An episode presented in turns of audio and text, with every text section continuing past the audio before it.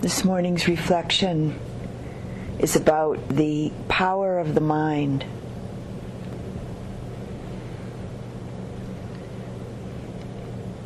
In Buddhist understanding, the mind is not the brain. In many Asian languages, the word for mind, heart consciousness, or heart mind consciousness emanates from the energy center of the heart, or the cave of the heart as it's sometimes spoken of.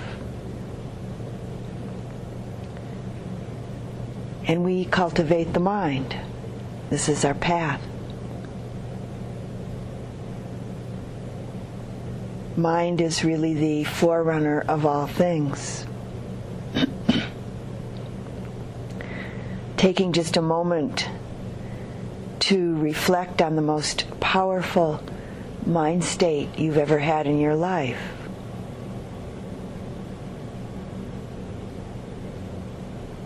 Maybe depression or rageful anger or jealousy or ecstasy or love.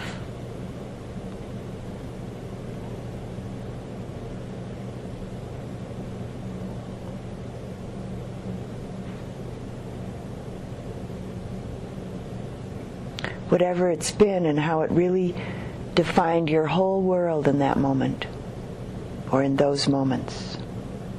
How it transformed all of your perceptions.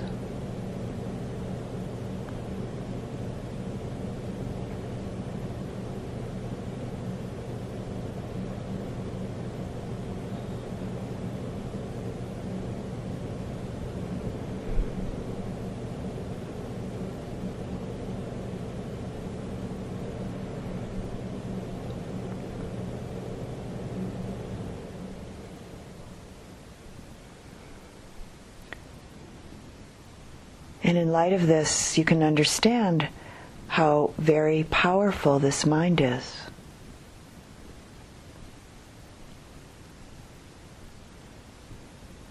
As we've all experienced,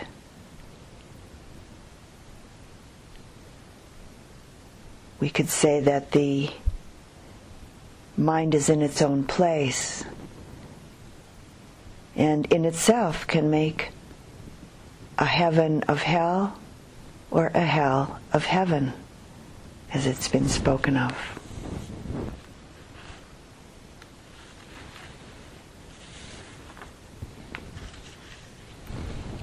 And some words from the Buddha, from the Dhammapada, from the section called The Mind.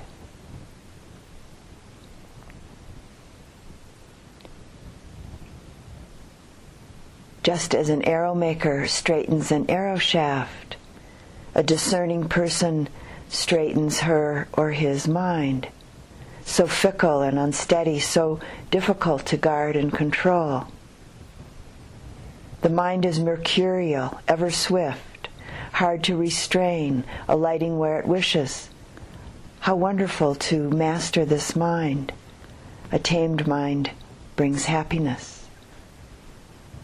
Let the dis- discerning person watch over his or her mind, so difficult to perceive, so subtle, alighting where it wishes.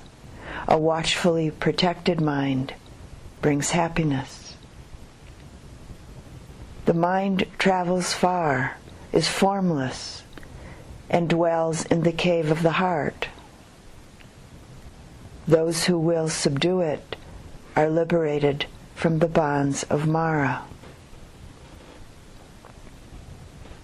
And for those of you that don't know, Mara is the personification in the Buddhist teachings of all of the afflictive states of mind. And the Buddha goes on Wisdom is not perfected in one whose mind is not steadfast, in one who doesn't know the good teaching, and in one whose faith wavers knowing the body to be as fragile as a clay pot.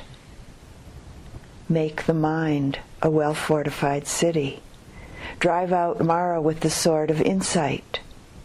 then guard what you have won, remaining unattached. Whatever an enemy may do to an enemy, or a hater to a hater, an ill-directed mind inflicts on itself even greater harm. Neither mother, father, nor any relative can do one greater good than one's own well-directed mind.